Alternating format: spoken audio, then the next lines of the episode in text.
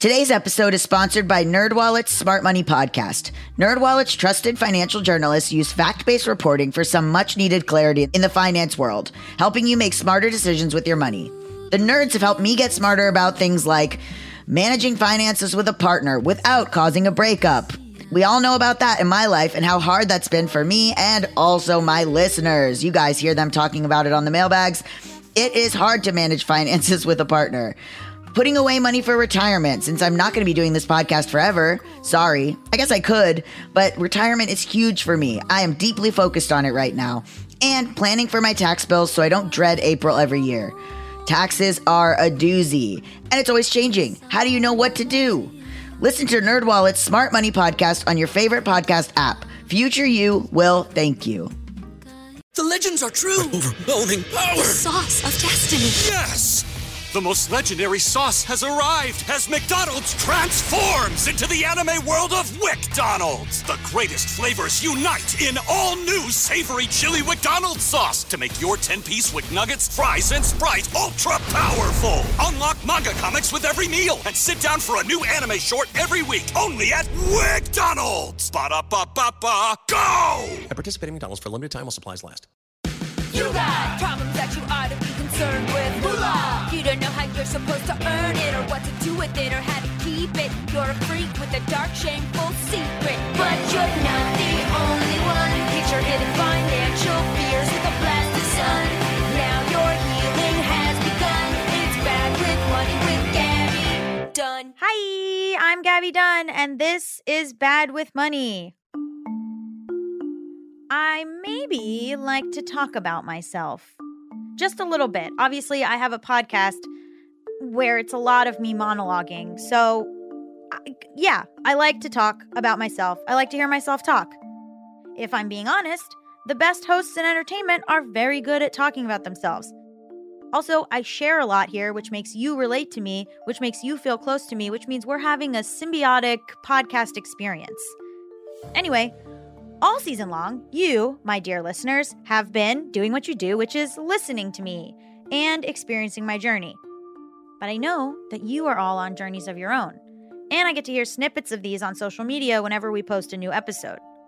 But I want more. So I put out tweets and posts on Instagram asking for listeners to share their stories. We're family on this show, you guys.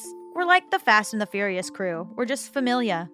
And I can't make a big decision like whether to move abroad without hearing from my family. So, this whole episode, I finally get to talk to you. No, no, I get to listen to your stories. Maybe you're moving to another country, just considering leaving everything behind, or maybe you're fleeing another country and you're coming to America. I don't know. Whatever journey that you're on right now, I want to hear what you're going through. Okay, International Bad with Money family, let's chat. I'm going to call a listener somewhere in Texas.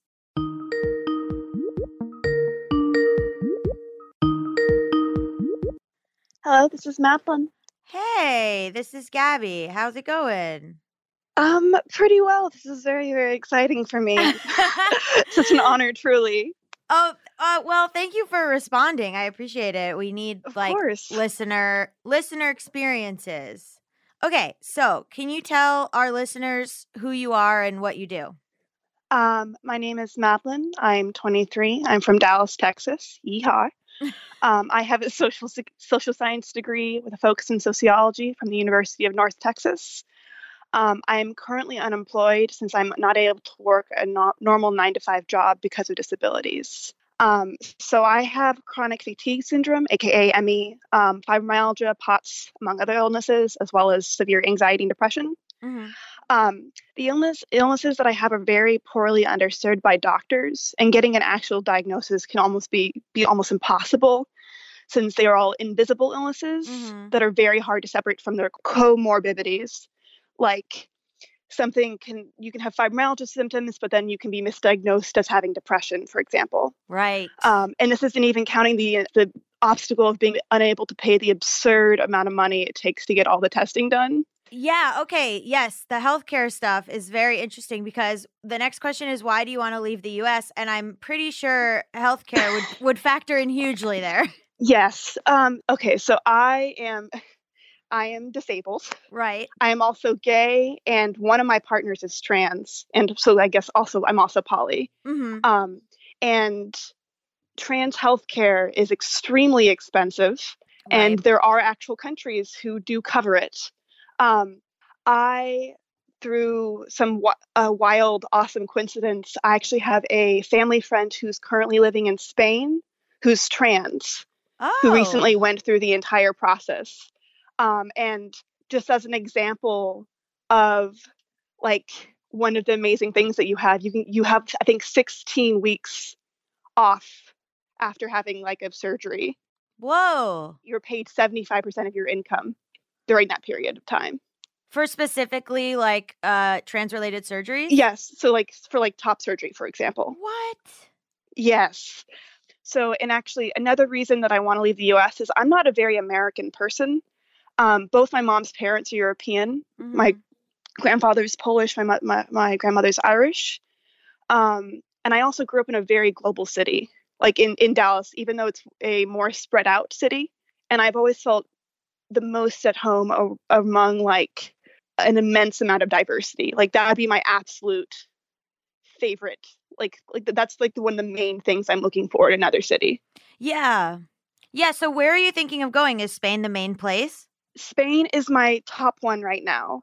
Um, so they have good healthcare, as I said, including trans health, as I said, reasonable living costs, moderate weather, a very rich culture and like history, um, really amazing food. Uh, like the cities themselves, you are like the the cities that I'd probably most likely would be living in are also very pretty culturally diverse Mm-hmm. like it's not like London, but it's it's still pretty good. Um, they also have very strict gun laws and good infrastructure.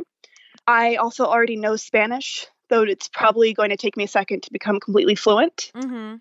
I also kind of have my grandfa- my grandmother, my grandfather, and my mother all adore Spain. Um, and they even lived there when my mom was around four years old. So they'd And they've, oh yeah, they they and they and they since been back many many times. So what was the breaking point in terms of leaving the US? So I, as I said, my grandfather is Polish. Um, he was in the Polish resistance during World War II, and he's actually a Holocaust survivor. Mm-hmm. Um, and therefore, I have a more in depth personal understanding of what fascism looks like and the violence that it begets. So, fascism really, really terrifies me. I mean, I, I my grandparents are Holocaust survivors too, and Yes. I think there's a lot of uh fear and like okay because you know they always say oh well why didn't everyone leave? I don't understand. Like if you saw the nazis like starting why didn't you leave? And it's much harder than that but you know i think like people it happens very slowly which is what's scary. So you guys are planning this everybody together. What kind of sacrifices are necessary for you to leave the us like what sort of stuff are because people are afraid of of the sacrifice of it so what kind of stuff are you sacrificing Um, so, I don't think I'm sacrificing a whole bunch. mm-hmm. I'm also not I'm not particularly attached to the US. Um, I am probably the biggest thing for me and then also for both my partners is going to be leaving our families and friends. right That's like the main reason why one of my partners is more just neutral about the entire prospect. Erin is very very very close to her family yeah and like even so we're we're probably going to be we're moving somewhere in the US for for Percy's job but we don't know where yet. And then she's going to follow us in a year. But like even the prospect of moving out of Texas for her family is going to be like she's going to have to explain that to them. Yeah. That's a big part of it for a lot of people. Yeah. Because it's like a monetary i mean there's monetary sacrifices in terms of like finding a job and figuring out you know where you're going to live and then there's the emotional side of it too um in in terms of that like how difficult do you think the process would be to settle somewhere else? Do you think do you think like if you guys do it in like a year and a half or something that it'll be worth it in the end that it's something worth like saving money to do and that it's worth like uh all the sort of stuff of like resettling and figuring out taxes and figuring out because you know it's there's a lot of paperwork and stuff uh and people are i was looking at some people on twitter who were like uh, you know, the whole process could cost like eight thousand dollars or some something where people don't people think they can just hop on over to Europe and there's not going to be like visas and paperwork and whatever all that stuff, which you seem to be prepared for. But I am you, very prepared for paperwork. um, but do you I'm- think it'll all be sort of worth doing all that stuff in the end? yeah. So the the way that I'm getting to the to Europe Mm-hmm. is through Irish citizenship through my grandmother because my grandmother is born in Ireland, and Ireland has a thing wherever you you're born abroad and you can still re- you can still become a um a citizen by registering through the where is it what is it called?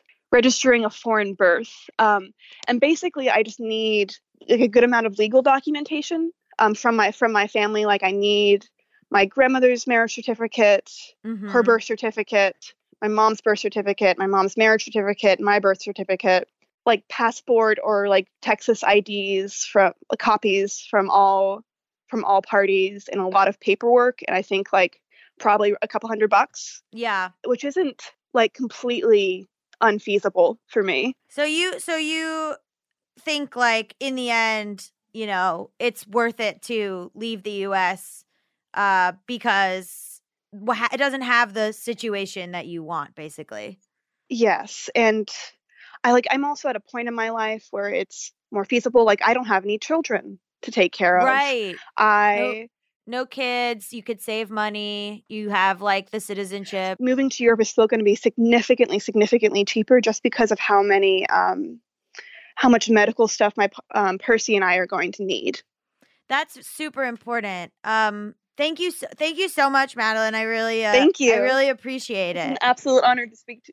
Like your podcast and book has honestly been like wonderful, r- wonderful resource for me. It's also like really inspired me to try to like actually use my talents in finance to like help support myself and my family and humanity at large. So Oh thank you for all the work that you do.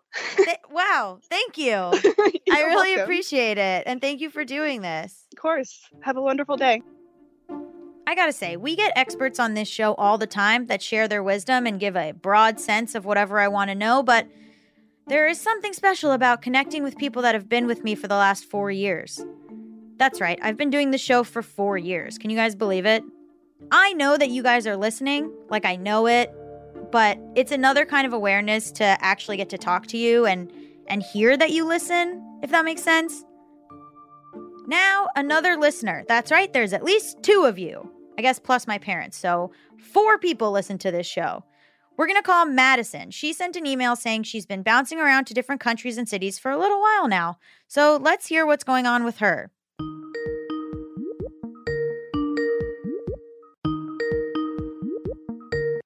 Hello? Hey, is this Madison? This is Madison. Hey, are is it okay that we called early? Yeah, this is perfect. Oh, wonderful.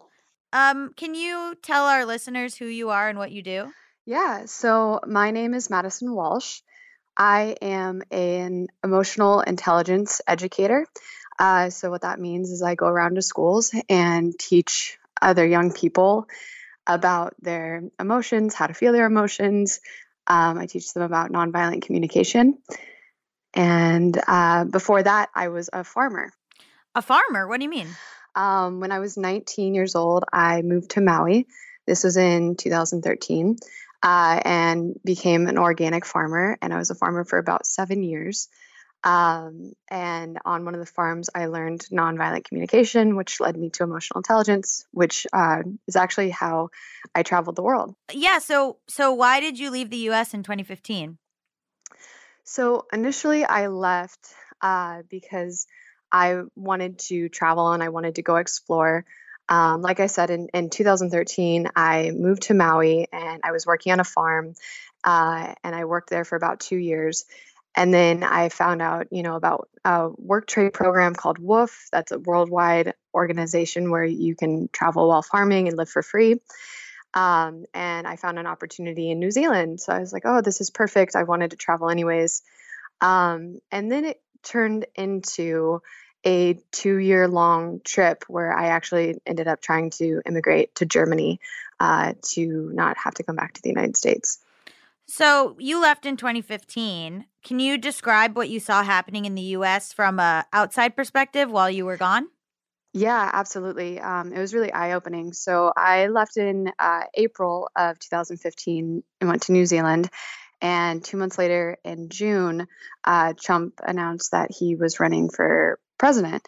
Um, and I remember watching it on a television in a hostel and thinking that, like many Americans, like think he was kind of a joke. Mm-hmm. Um, and then it obviously wasn't, and uh, it got more serious. Um, and also being from an outside perspective uh, and like witnessing all of the mass shootings that I think had become kind of a, like a normal part of uh, of like daily news broadcasting for me when I was in the U.S. I would hear like mass shooting, mass shooting, mass shooting, and of course it was like heart wrenching and awful.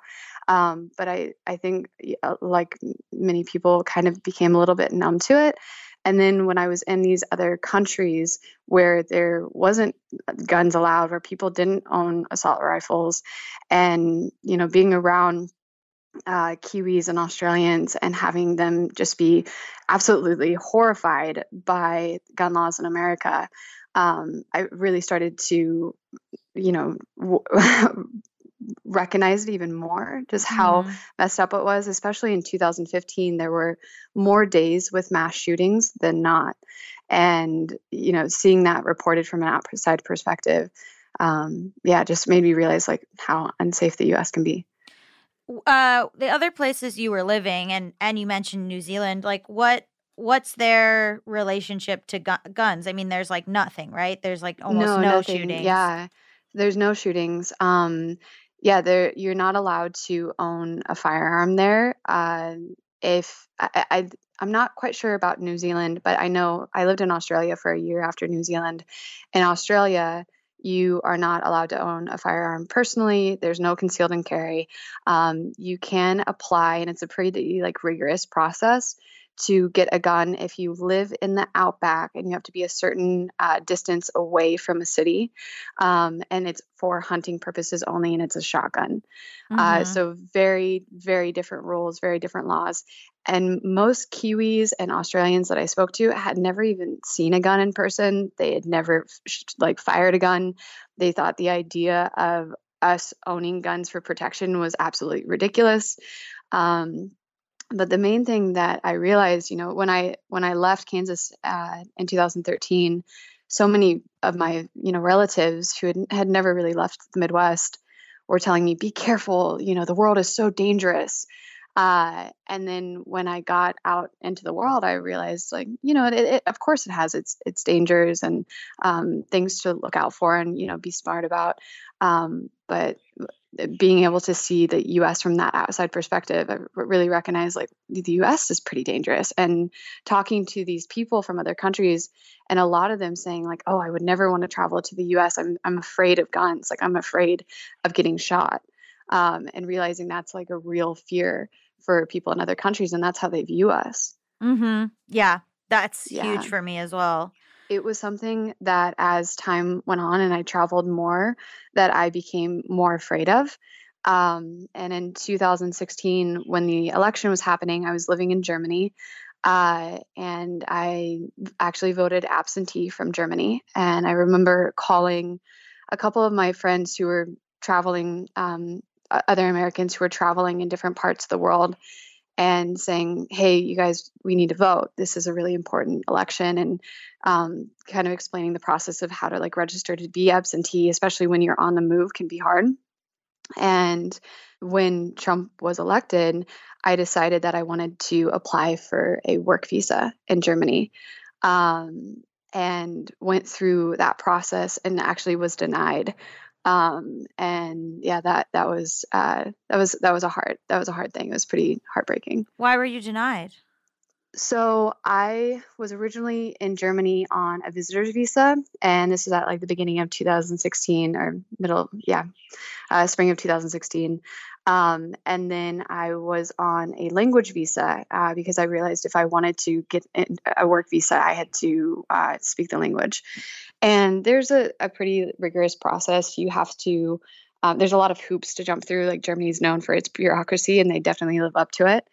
Um, but yeah, you um, have to like apply for a job, and that job has to be offered to any German national, and then any country within um, the Schengen law, uh, which includes, I think, oh, I'm not quite sure, but I think it's like nine or ten countries. Mhm. Um, and Germany didn't recognize my degree, um, and uh, I couldn't speak German at more than like a basic conversational level.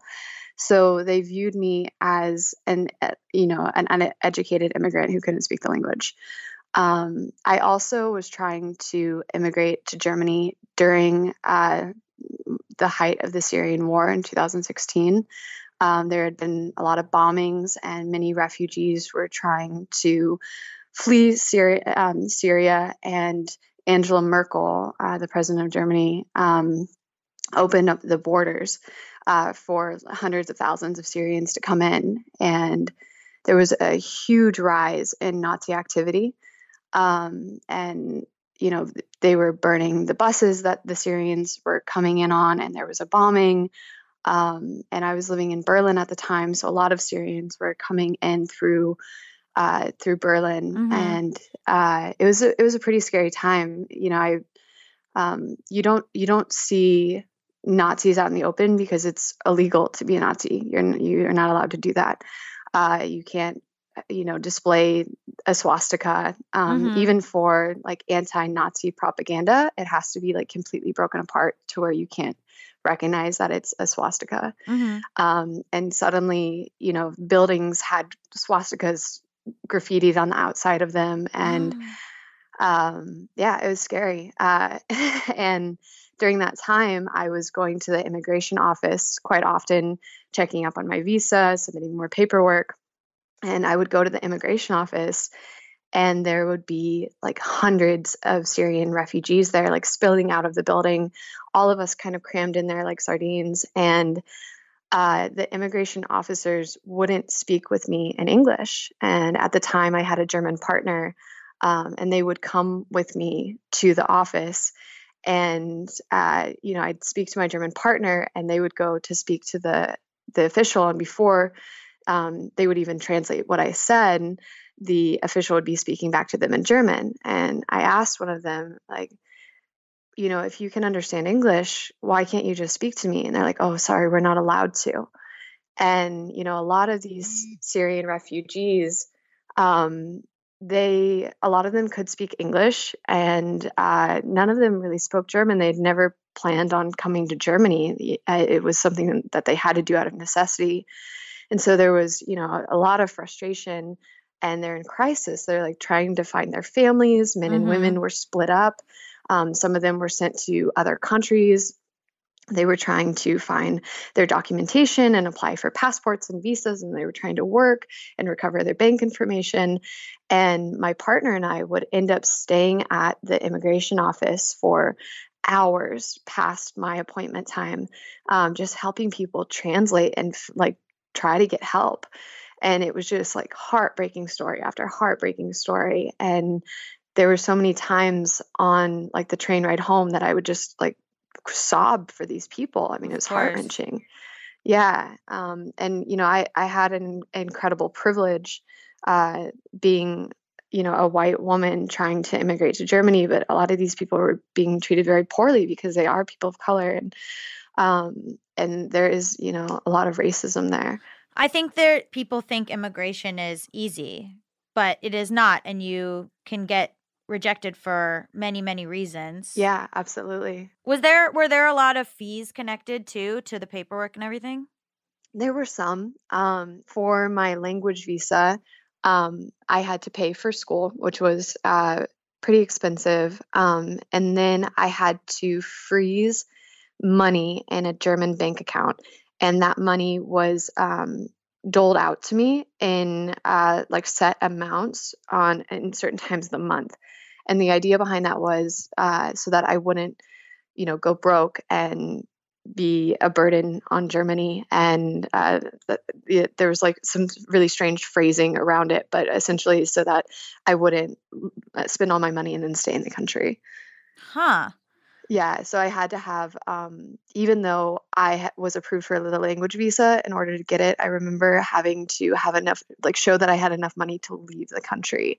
Um, and when my visa was denied, I received a letter in the mail, and my partner read it, and um, immediately said to me, you know, if if you want to continue to live here, I will marry you, and we can continue dating. And so I looked at getting married in Germany, which I had to apply for a marriage uh, license because I Mhm. guess when you're 18, you get a piece of paper from the state of Germany saying uh, you are allowed to get married now. Um, so I'd apply for that. I got a lawyer. Uh, we looked into getting married in Holland because it's like the Vegas of Europe. You can do like quickie weddings there for like 800 euros. Uh, and ultimately, my um, my lawyer told me that if I wanted to get married there, I was going to have to leave the country for six months, anyways, to like process the paperwork, and our marriage wouldn't want, be recognized in the United States. So it would be beneficial for me, but not for him. Um, and uh, ultimately, I decided to come back to the United States and um, and be here. I think people, yeah, I think people don't take into account how much time and money goes into that kind of thing. When you left the US initially, were you making career sacrifices? Um, yeah, so I uh, I had a degree as a nutritionist, and I was doing like nutrition consulting um, and uh, private chef work in people's homes. Um, and I used that to to travel, um, but in a very different way. And uh, I wanted to learn how to be a farmer so that I could be um, I could be sustainable, so that I could uh, you know kind of know the ins and outs of like how to take care of myself and uh, understand food on a different level. And um, I purposely made like career sacrifices in a way, um, and kind of made myself uncomfortable to test myself Mm-hmm. uh, like in New Zealand, um, I was staying at hostels, I was work trading on farms, I was backpacking for the first time, um, and just kind of pushing myself in that way. Uh, but when you know I, when I got to Germany, I was ready to live there Mhm. and uh, and continue my career, and I wanted to do um, like continue with nutrition education and things like that and uh, yeah that that one was hard because once they denied my my um, application for uh, sending over my degree um, they uh, uh, my options became really limited and then i had to look for jobs in the service industry and like cooking in restaurants um, and uh, yeah and and I, that was a sacrifice you know that i was willing to make at that point When you left, did you sell all your stuff? What did you move yeah with? i did yeah so um when i left uh i had a um i, I had a pretty established uh like in-home cooking and catering business and i gave all my clients to a friend who was doing that i sold my car um i sold you know all or sold and gave away all my clothing and moved to maui initially with a um, suitcase and a backpack and then when I went to travel the world, I wanted to experiment with being a, min- a minimalist. Um, so I had three changes of clothes and a 32 liter backpack, which is like the size of a school bag, uh, and my tent and a sleeping pad, and that was it. And um, I remember I was I was gonna go without a phone too, uh, and my mom was very upset about that and uh, she um she bought a uh, an iPhone for me. It was my first. It was the first smartphone I ever owned, um, and like snuck it into my bag. Um, because I, I went home uh, to visit right before I left for New New Zealand and say goodbye to everyone, and she snuck it into my bag. And I remember getting to that first hostel and opening up my bag, and right on top was the phone from my mom, and it was like, "Please use this." I was like, "Okay, yeah." yeah, in terms of leaving the US, I mean, the sacrifices are that and also like vis- did you ever visit family? Did family come visit you? Yeah, so when I lived in um, Maui from 2013 to 2015, um, I only went home once. Uh, so there was two years, and I went home once. And then um, when I was gone for the next two years, my mom came uh, to visit me in Australia, and so I'd been gone for about a year. at that point. Um, and then yeah, I part of the reason I came home too um, in 2017 was because I had a niece who was one years old that I had never met. Um, and that is a really hard part and a reality for people who are traveling or living away from home. Even now, living in Maui, I only see my family once a year. I, I pick either Thanksgiving or Christmas to go home. I've got more questions, but we're going to pause here. We need to take a super quick break, so be right back.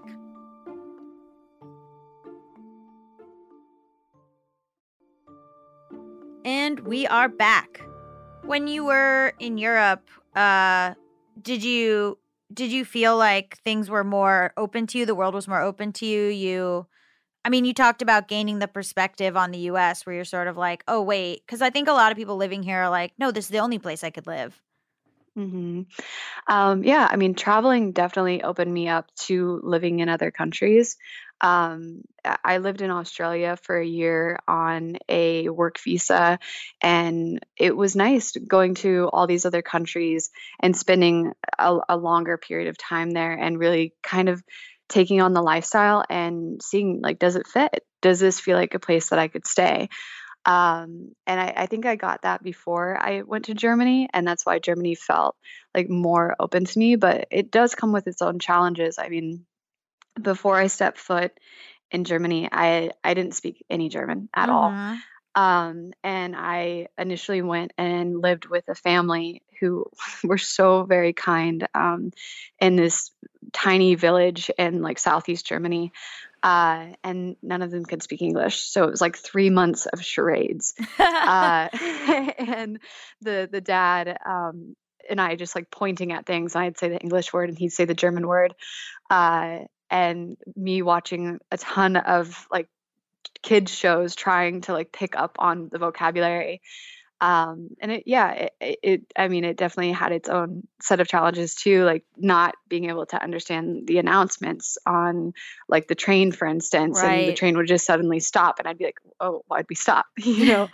Uh or like getting getting lost um in berlin and trying to like ask for directions and having to search like 30 minutes for somebody who could like help me out. Um And you Yeah. found cheap ways to like I think people also I think it's very expensive to to travel or move abroad, but you found these sort of cheap ways to to do that like the farming and then yeah how did you find the German family? Yeah, so um in total for the 2 years I was gone, I spent about a f- about $5,000 and that included like travel, accommodations, food.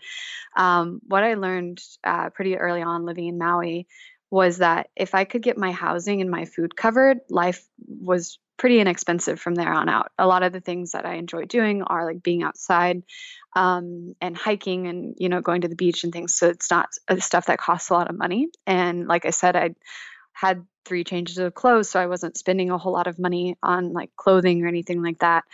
Um, but yeah, uh, in New Zealand, in Australia, and in Thailand, um, I worked traded at hostels. I did house sitting. Um, I lived at a couple Buddhist monasteries, working for the monks.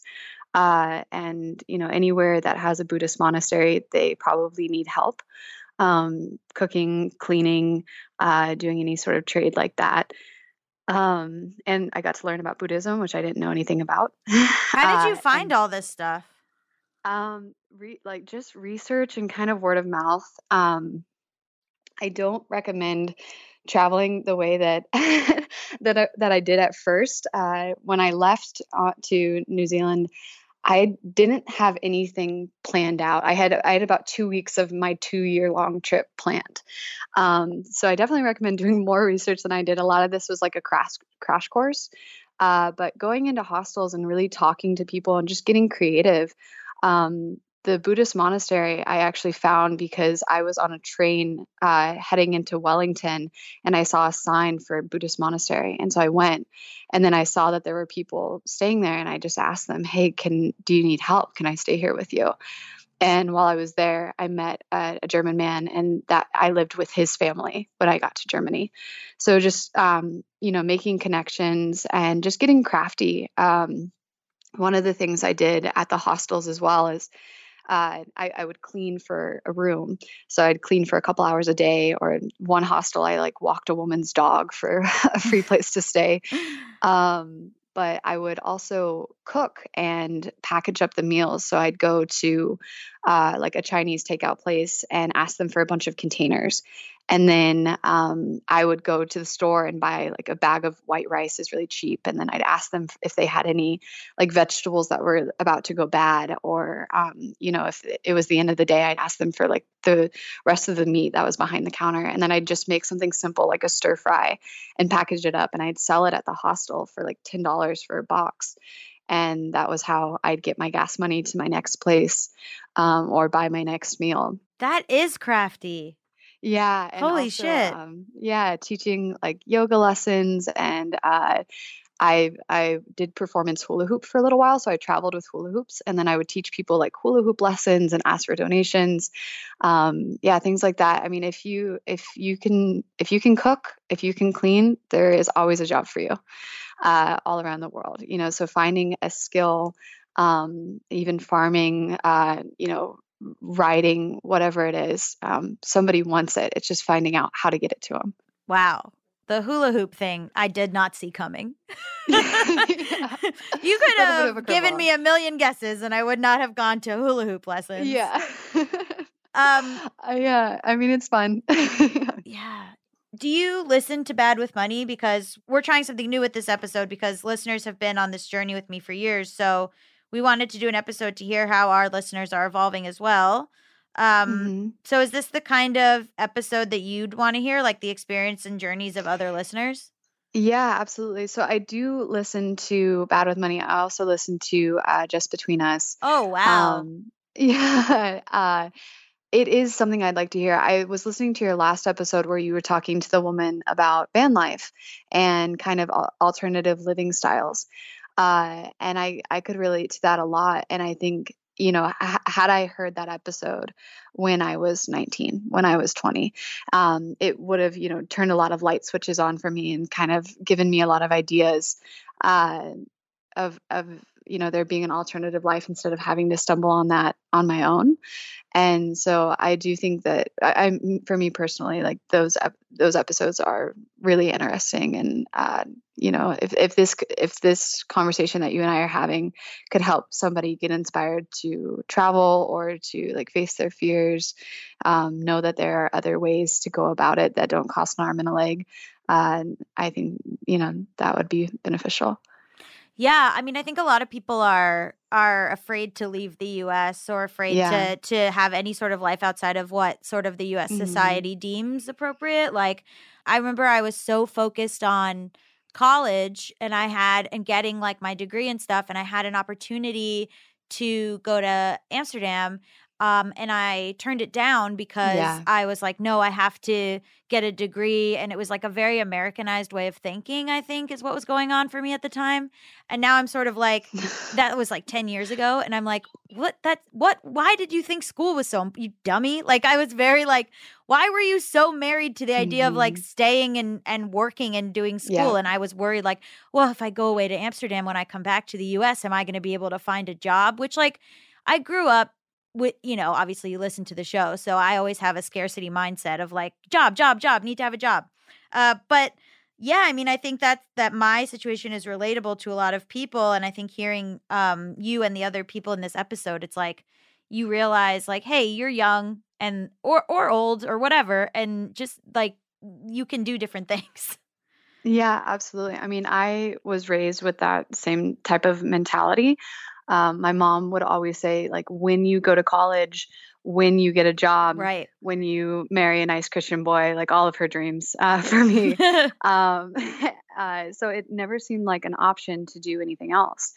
And um, I I remember when I wanted to to leave Kansas, I had just graduated, um, and I had a couple more years of schooling left, and I found a way to do it online. And my parents thought that I was nuts. They were like, "What are you doing? You're throwing your life away. Like you just you have this business that you've started, you know, you have this degree. Like why wouldn't you stay here and build that?" And I just kept thinking like there's there's got to be more. Mhm. and um and I wanted to see it and I figured if I if I could do it once I could do it again and so if all else failed I knew I knew how to start that business again I, I know I could do it and so I, I did take the leap and I, they, there was a lot of doubt like I remember my dad saying you know call me when you run out of money and I'll bail you out Mhm. type of thing uh, which was really discouraging um, but also added a little fuel to like my spite filled fire every time I'd be like oh I want to quit and then I'd be like no they're expecting that uh, but um, but yeah I mean I definitely faced a lot of um, that kind of my, it within my own mind uh, and societal pressure as well. But yeah I, there's definitely like pros and cons with it. Like i look back at um at a lot of the friends that i grew up with and a lot of them you know have have homes and careers and families and children and like i'm 26 now and uh, i don't i don't have those things. I mean i do have uh, a career but I, you know i don't i don't have a home. I'm not i'm not married. I don't have children. Uh, and so there's definitely some societal conditioning that like whispers in my ear sometimes of like oh you're running out of time. You know you better hurry up like and and settle down and like do what they do what you're supposed to do type of thing Mhm. um, and then I remind myself that like, oh, this is my life, and I get to live it the way that I want. And um, The you know, American re- dream is whatever you want it to be. It's not kids in a house. yeah, exactly, exactly. And uh, learning how to kind of define my own happiness. Um, and a lot of traveling, like very minimally, was me recognizing that I didn't need a lot to be happy. I didn't need a fancy car. I didn't need brand new clothes. Those things are nice, but I was really happy just watching the sunset on the water or like enjoying a coffee with somebody that I just met at a hostel um, or like, you know, making new friends and having these new experiences and that that for me feels like happiness and that for me feels like success but it was a lot of unlearning um, to get here you know Wow. That was a really great way to put that. yeah thank you Wow. I've had, yeah i've had a long time to think about this Thank you so much, Madison. I really appreciate it. Also, I cannot believe you're 26. oh thank you Let's take a short break. I'm going to call another listener and we'll be right back. And we're back. So now let's call a listener in Pennsylvania. I think she said she'd be at work when we call, so wow, taking a call at work. That is the sort of rebellious spirit that I look for in my listeners. Good afternoon. This is Brian. Hi, um, is Gabriela there? Yes, is this for the interview? Yes. Yep. Let me transfer you right to her. Thank you. hmm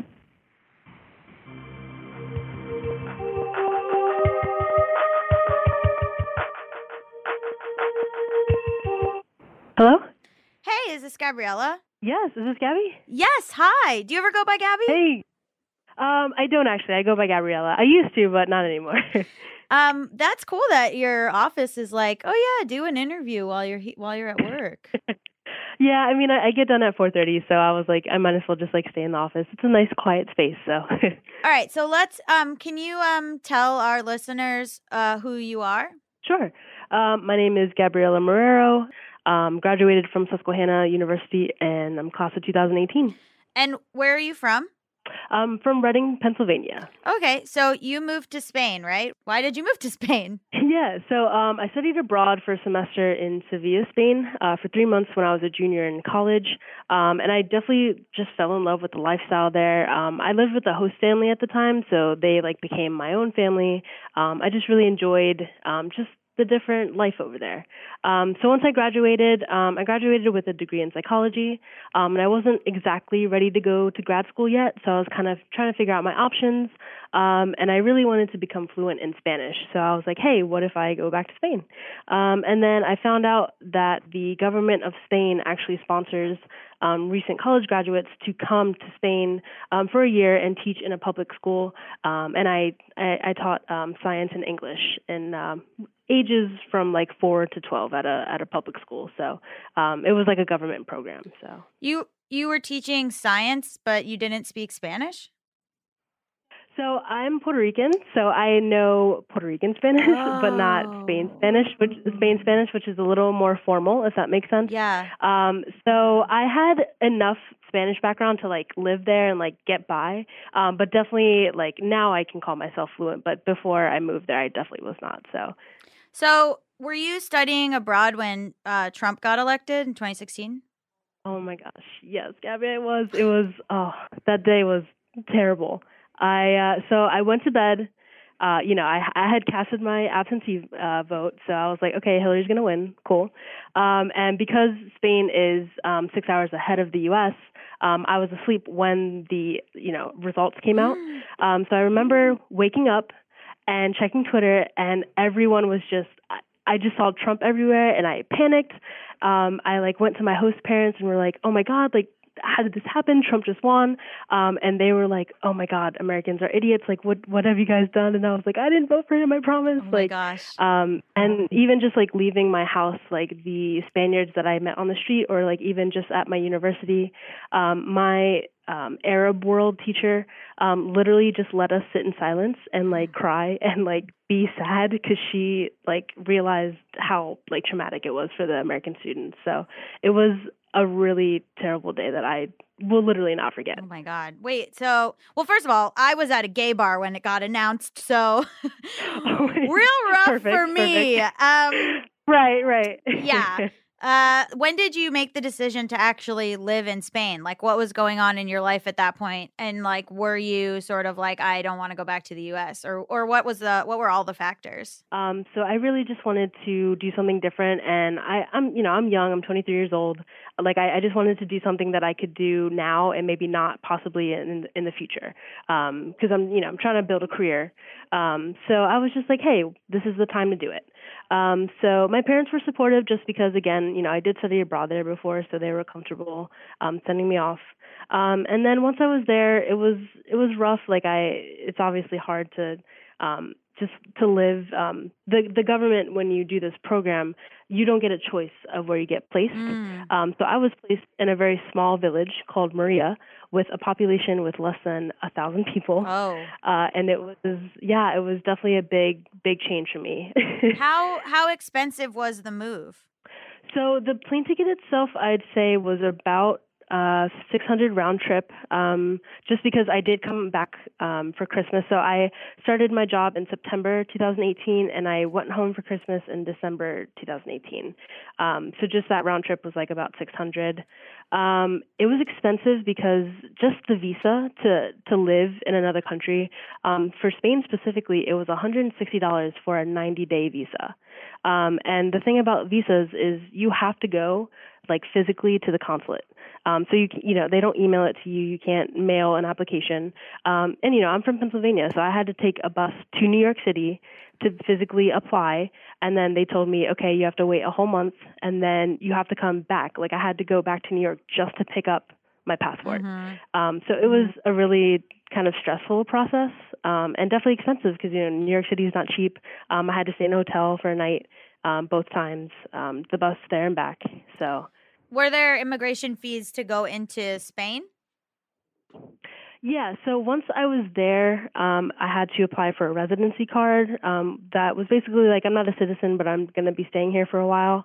Um, and even that process um, wasn't as expensive as the visa process, but it was kind of infuriating because, um, like, I got there in September. Um, I had to get a, a residency card by December. Um, I went online to make an appointment, and there weren't appointments until December.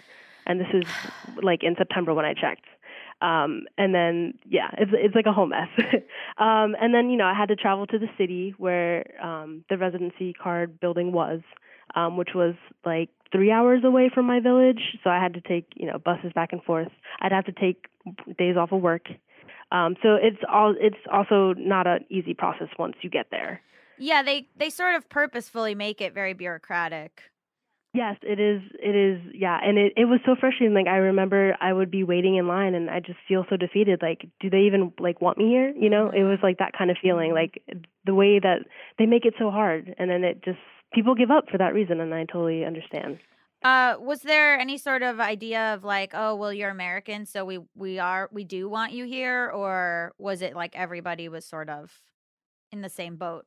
So yeah, so in my small village, everyone loved having an American because they all wanted me to like um help them with English, which is awesome. Mm-hmm. Um but like when it came to like applying for the literal card and going to government buildings, um they were very um you know, just not nice about um my Spanish speaking skills were okay, um but it wasn't perfect. Um so they would like laugh at me if I like mispronounced something or they would it was just wasn't uh, a pleasant environment um, once I went to like the government buildings that I had to go to. Um, so it, it was just like a sense of I don't know, just like a, a sense of shame almost of like, why are you doing this if you don't even speak Spanish fluently, kind of thing. Um, Yeah, I feel like that's sort of the immigration process almost uh, like in the US I whenever I have to go to the DMV or whenever I've gone down to city hall or whatever it's always like the people that don't speak English I'm like they're getting treated like shit right now. Yes, yeah, seriously. And honestly, it was the same in Spain. Like again, like I I've had people laugh at me for my pronunciation instead of like helping me. Mhm. Um, I had people be like, um, I don't speak like you're speaking Spanish to me, but I don't understand you, so talk to this person. Yeah. And I was like, ah, like it's crazy. So Um do you feel like all of that was worth it to living there? I do, I do. Um, honestly, living in Spain definitely made me a stronger person for sure. Um, and also, um, again, like when I was living in Spain, uh, 2018 through 2019, um, you know, Trump's immigration policies were, you know, all there was in the news, um, and it kind of made it. Uh, it like drove it home for me. Like I was having my own experience in a foreign country, um, having all these like doors slammed in my face, and all I wanted was to just live comfortably in this country um, and it just it just brought it like full circle. Like this is what the immigrants in the U.S. are facing, um, not just in the U.S., just like all over the world. Um, so it really brought a really great lesson home to me. Um, but you know, Spain is a beautiful country. I've I met beautiful people there. Um, I have memories. I, I travel. I've been to over like 25 countries and islands in my life. Like I, I'll never stop traveling. Um, but yeah, that was it was just rough trying to become permanent, if that makes sense. So Yeah, I've heard, you know, we've heard from a few people that the as the Trump administration gets more um intense on immigration, there's a uh, like other countries respond to that by being also tougher on uh immigration or or uh, especially like Americans. Yeah, definitely. Um, when I came back from Christmas break, which was like the first week of January 2019, um, I was stopped by the Norwe- Norwegian um, border control while I was in the air- airport because I was an American citizen, but I was living in Spain.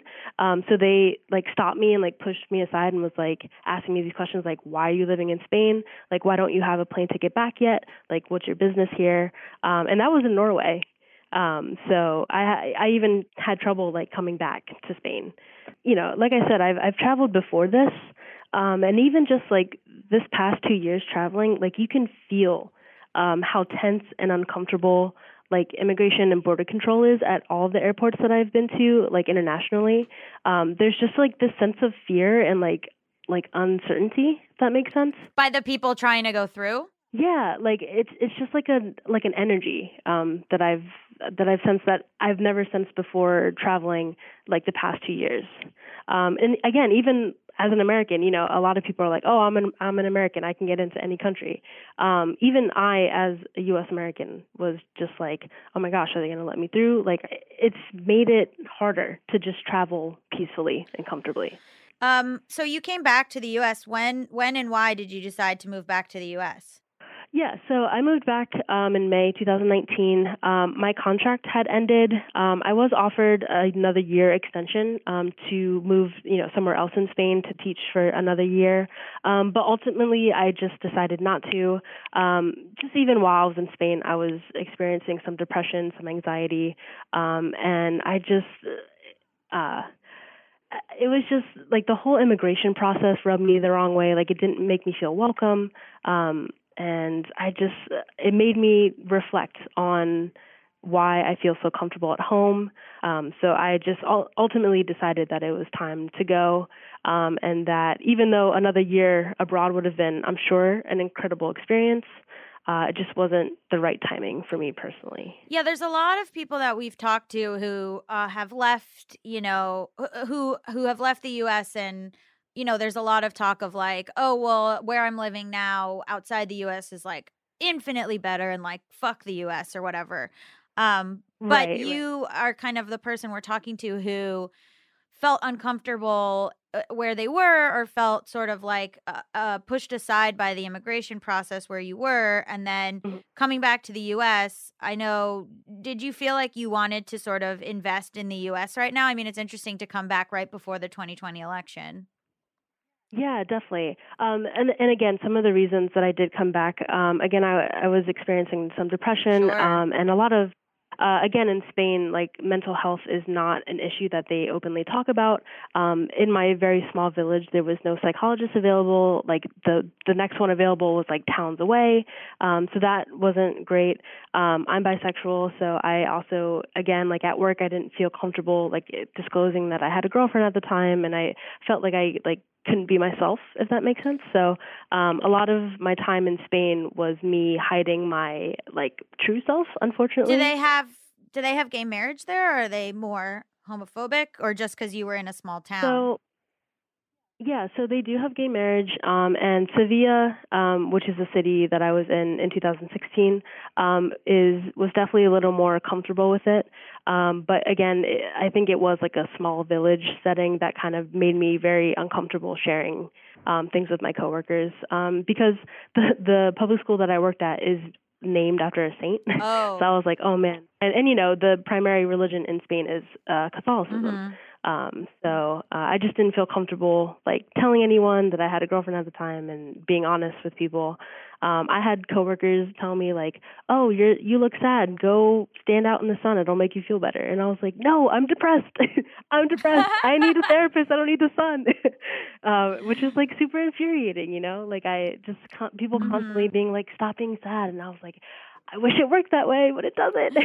I need a So- therapist. I don't need the sun. Put it on a t-shirt. Literally. Um yeah, exactly. So yeah, so going back to like, so you, you coming back before tw- the 2020 election is interesting. Like, did you, Yes. did you, because I'm sure homesickness is definitely a thing people think about, but also I know people who are like, you know, after Trump was elected, they were like, the I, the the thing isn't to leave; it's to come back and invest in the U.S. Right. Sure. Um, honestly, a lot of the time when I was in Spain, um, I tried to watch a lot of Trevor Noah, um, Stephen Colbert, just to like keep light of things, but also keep myself informed um, of you know what was happening. Um, and even though I didn't feel like I, I could do a lot of advocacy while I was there, um, once I came back, you know, I was like, okay, who are the, who are the uh, the nominees? Like, let's let's get to it. Um, and right now, again, I just feel this kind of like fire in me because again, I was absent, uh, physically absent for the 2016 election. Um, but now that I'm here, I feel like um, I can really, you know, make that difference. I'm educating myself about the candidates, even though there's so many of them. No, for sure. But it is interesting to the the concept of like I have to come back to where I'm from because I feel a responsibility like as an as an American to come back during this time, you know? It was almost like a sense of sec- uh, security um, being in another country, but also a sense of um, like sadness that I wasn't here to just like witness everything that was happening and to be with my friends and just like have those discussions. Because even when I tried to have political discussions about Trump in Spain, like no one got it, Yeah. and and I understand, you know, it's not their country, it's not their problem essentially. Um, but at the same time, it, it had such an international, um, like it, it like internationally, you Mhm. can feel Trump's um, rhetoric, and it's just oh, it makes you feel gross. Yeah, I mean, it is it is that thing of I want to stay and fight. Where like yeah, which can feel kind of hopeless, but it is good to talk to someone on this on this show that is like I want to I came back to educate myself and to try to like be involved this time around basically. Exactly. Yeah. It honestly felt like I there was nothing I could do over there unless I was here. Um so what do you feel was your most costly expense of living abroad, either money-wise or lost time, which, you know, you talked about a little bit. Sure. Um, so I had a pretty unique experience. So once I landed in Spain, um, there was a local family that um, had heard that an American student um, was living in this village and had asked me to live with them.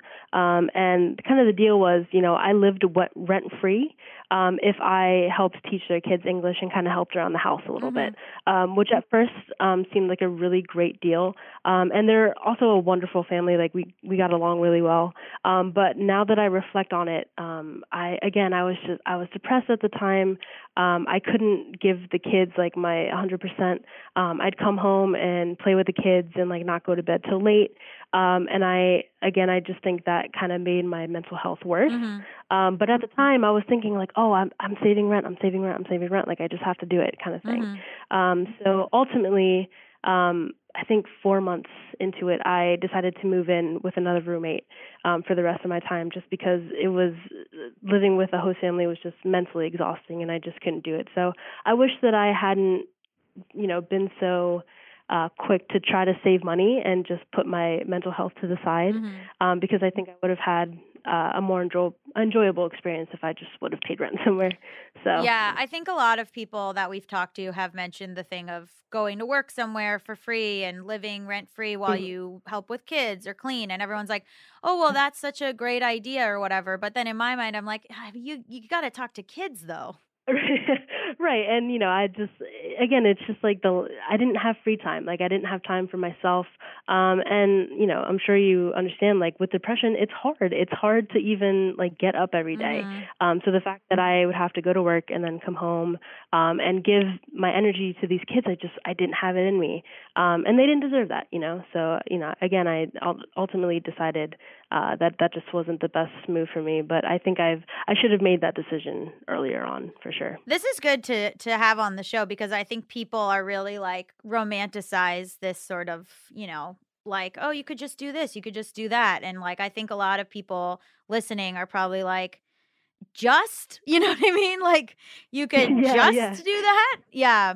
Thank uh thank you so much uh fellow Gabriela, although I am Gabrielle, but we're all we're all Gabrielles in our hearts. absolutely Okay. So I know I complain a lot, probably at least once a day, every single day, about something in the US, especially on this show. But the truth is that I am glad to be here.